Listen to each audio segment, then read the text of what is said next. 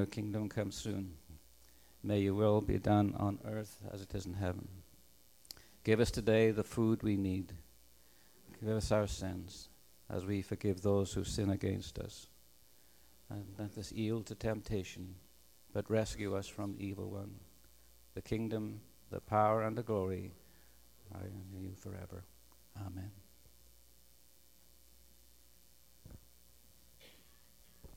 Thanks, John.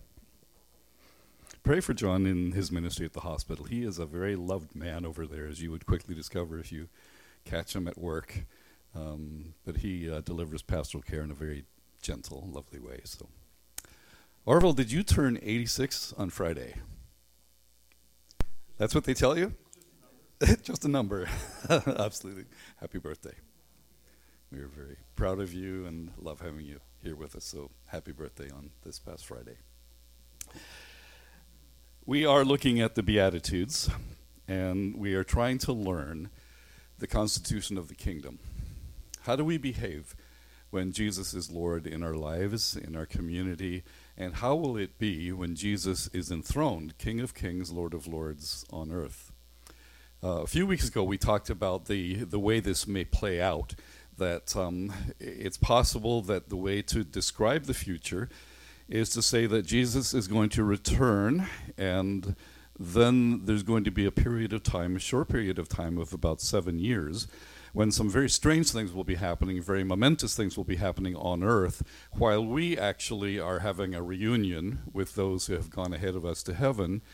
And then we're all going to come back, and then there is going to be a period of a thousand years when Jesus will be inaugurated as King and Lord, and Satan will be bound, and we will live according to this Constitution. And then at the end of that period of time, um, Satan will be loosed and he will try to deceive the nations one more time. And then he will be finally and ultimately conquered and vanquished and sent uh, to the second death. And then will be the new heaven and the new earth forever and ever and ever. I had not noticed how much of the scriptures were committed to the idea that God is for his people in terms of comfort.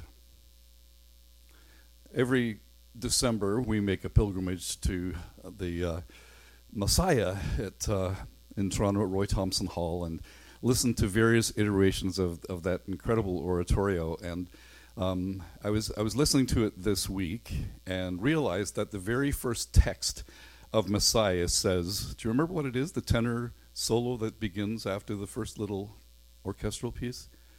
Comfort ye, comfort ye, my people, saith the Lord. And that then begins a whole musical work, the complete text of which is Scripture.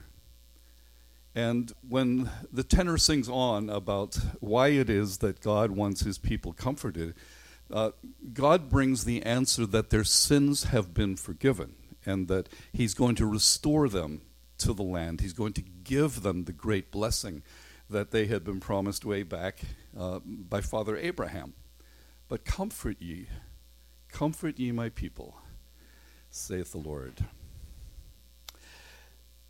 This beatitude says, Blessed are those who mourn, for they shall be comforted.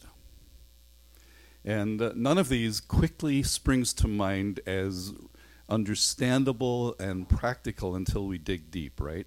So, blessed are the poor. How could the poor be blessed? And then, what is the deeper lesson of blessed are the poor in spirit, who will have the kingdom of, of heaven, you know, for whom there will be this great inheritance? And we, we tried to dig into that. How is it ever true to say, Blessed are those who mourn?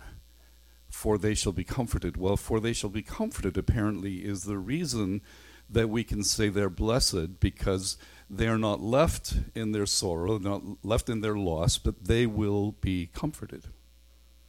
And this passage from the Old Testament has God calling out for his earthly people, for his kingdom of Israel Comfort ye, comfort ye, my people, saith the Lord.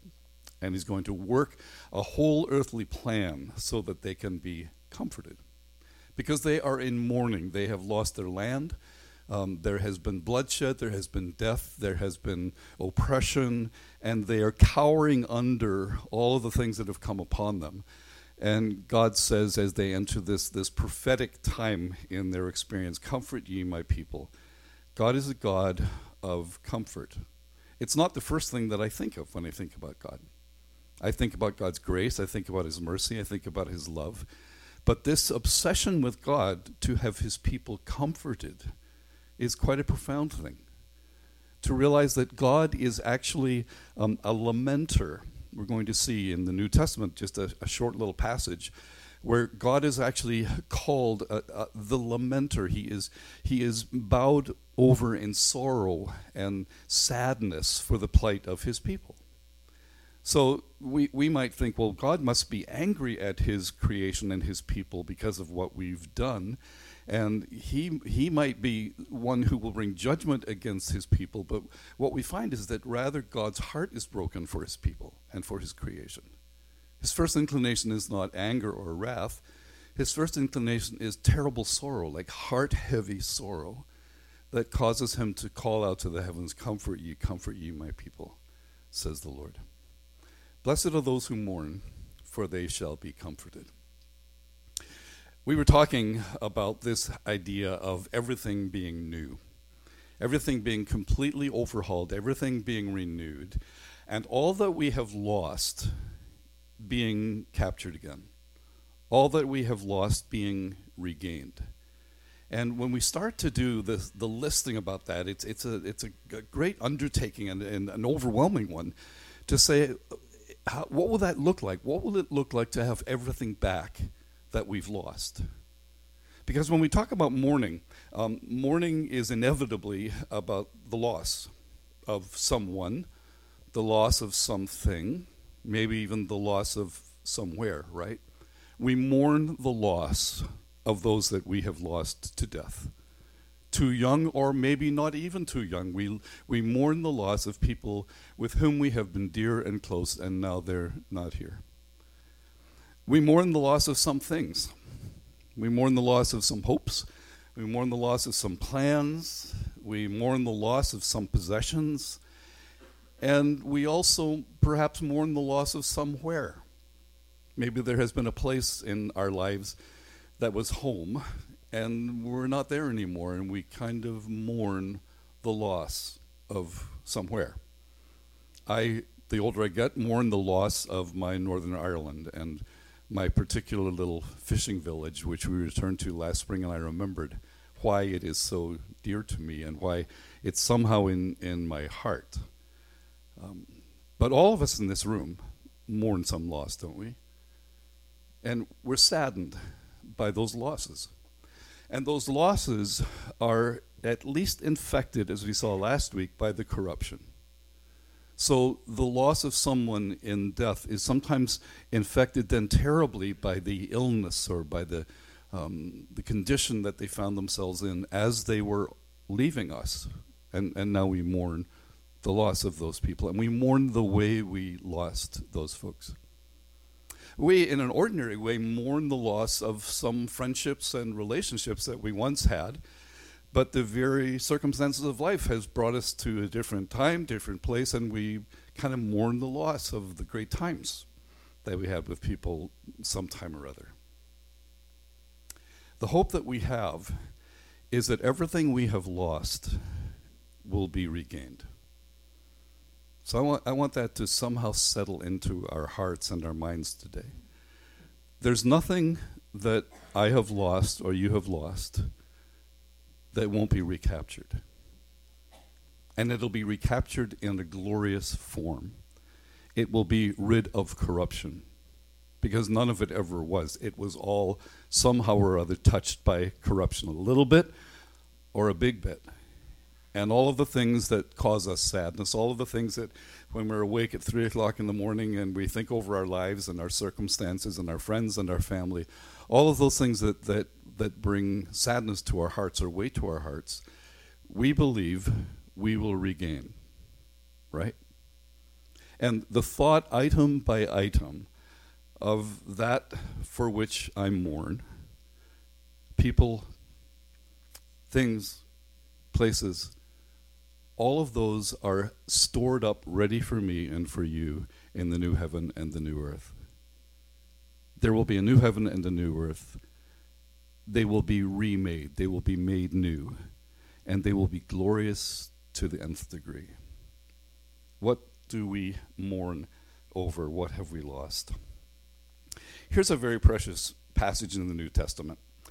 And of all of the things that God is called, um, this one causes me just to sink back in my chair and, and think. Paul is writing to the Corinthians, and he's writing out of affliction. He's in really hard circumstances, and so are they. So the mourning that is referred to in 2 Corinthians chapter 1 is, is a mourning over terrible affliction that comes in life.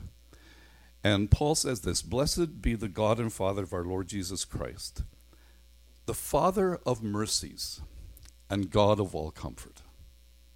Isn't that a fantastic title for God? It's a benediction, right? It, it is the way you would begin a prayer. Oh God, Father of our Lord Jesus Christ, the Father of mercies and God of all comfort. Th- those two words are just really precious words, and I think they, they, they just kind of augment the Beatitude. Blessed are those who mourn, for they will be comforted. How? All right, so the theory is that in the reconstruction of heaven and earth, in the new creation, when all is renewed, then we will be comforted because we will have what we lost, that for which we mourn. But the character of our God is the character of being a father of mercies and the God of all comfort. The word mercies is that word that I talked about. It, it could be translated lament. So our God is a God of lament. He, he's a God of sorrow. He's a, he's a God of sadness. He, he's a God who is weighed down by our fallenness. And he's also called the God of all comfort. And the same word is used here for comfort as is used in the Beatitude that blessed are those who mourn, for they will be comforted. And it's a wonderful word. It literally means called alongside. It's the word that is used for the Holy Spirit. That He is the one who is called alongside us. And even in understanding what He comes alongside us to do, we begin to get some of the promise for the comfort that God is going to give us. The Holy Spirit has been called alongside. It's a word that is used of an advocate or a lawyer or a friend. And so Paul says, Look, you all are having a hard time, and because you're having a hard time, you're mourning and you need comfort. So let me tell you where the comfort is going to come from. The comfort is going to come from God, who is the God that we might say is the one who is the Father of mercies and the God of all comfort. And He comforts us in all of our affliction so that we will be able to comfort those who are in any affliction with the comfort with which we ourselves are comforted by God. There will be a final comfort when everything that is lost will be restored, every relationship. And will we have lots of time to do that? All of those, those people that have gone from us, there'll, there'll be no clock to watch, no calendar to worry over. We will have all the time we need to just be together to sit down, drink a cup of coffee, and tea. There will definitely be tea because that's what Irish people do to talk. They have a cup of tea, right? But but that is that is truly and really in the future for us. My mom, who left us when she was in her early 60s but had been gone since she was mid 50s, we will talk. So there are lots of conversations we didn't get to have or didn't get to finish. Lots of arguments and we will sit down again and we will talk. Like we will really talk person to person in skin and bone relationships and in a real, concrete, physical, continuing world. It, it's going to happen. It's something I look forward to and you can look forward to. All of those whom we have lost. And boy, it, it, the pain of the loss that we have in human relationships is it's it's almost too too um, fresh to talk about very much here because it just it, it lingers deep in our hearts and our souls the sorrow the mourning the loss that there has been. And to know that that loss is not forever. Uh, as a pastor I, I don't know how many funerals i've conducted but boy do i love to talk about the truth of our faith And do I love to tell people that this is just not religious talk or ritual? If that's all it was, I'm not in for that at all. But when I can tell somebody, I, I promise you, on the basis of our faith, that you're going to see that person again. And I think back, and my mind plays these uh, picture shows of, of so many funerals like that. I remember a dear little boy who contracted meningitis and died when he was he was three years old. This beautiful, beautiful little boy, and his mummy and daddy standing and looking at a tiny coffin and this little boy and asking me, "Will we see him again?" And with a broken heart, I'd say, "I promise you. I promise you, you'll see him again." Not just because it's my job to tell you that, not just because it's some religious construct, but because the truth is, God is heavy hearted and laments our sorrow. And He comes alongside of us in our sorrow to bring comfort. He will bring final and ultimate, complete comfort. But in the meantime, Paul says, Know this about God. He is the God of great mercy and the God of comfort and he will comfort you when you are mourning, so that you can comfort others when they're mourning as well. There's, there's the silver lining in every sorrowful mourning life and experience. That God says, I, I will come alongside you, but I will come alongside you because I want you then to come alongside somebody else. And we comfort people out of the comfort we've received from God. Let me tell you what I think that's not. That's not having answers. It is coming alongside. It's not having answers. We, there, there may be some answers. There may be some words. There may be some conversations. There may be some shared experience. But the beauty of this word, the word to comfort, just means to be called alongside. And I don't know how many times I've heard people say, it didn't matter what you said. I don't even remember what you said. But you came and you were there. And John, I think, will tell you the same thing. How many people in hospital don't want answers? They just want you to come and be there. Sometimes I've had family members who, in the distress of, of someone who's gravely ill, they will say, do, do I have to be there? And I would always just say, Yes, you do. You don't have to say anything. But don't stay away because that is that is the ministry of comfort. It is coming alongside and being there with somebody. And that's what Paul, I think, is saying. He's saying there, there is there's a palpable kind of comfort that God gives you. And that, that is one of the, the, the remarkable things and the astonishing things about our faith is that in the middle of very hard times, God does come and bring his comfort. And so many folks will say, I don't understand what that was. I just knew that he was there. I knew he was with me. I knew that he was speaking to me in my, in my deep inner person. And so then we can say to others that this is what I heard that in a really hard time, God by his Holy Spirit comes and he's, he's there with you and he, he will give you strength we all look at folks who suffer and we say, boy, in those circumstances, I, I don't think I would be able to, to keep my faith or stay strong. And I usually say, I bet you would, because everybody that has been in difficult circumstances and is able to stay strong didn't think they could either. But God does comfort us because He notices the things that cause us to mourn. He knows the things that are lost to us. And He shows up immediately to be near us, to be with us, to be the parakletos, the one that's been called alongside um, to love and to care for us. And when we have gone through those waters, then we can cheer others along who also are going through the deep waters. Blessed are those who mourn, they will be comforted. Two things only that I want to share this morning. First of all, you will be comforted because the day will come when every loss will be regained.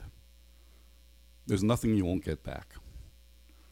And blessed are those who mourn because there is a ministry by God's Holy Spirit and a relational ministry that we have with one another that just being together brings succor, brings confidence, brings hope, brings faith, and brings comfort to us.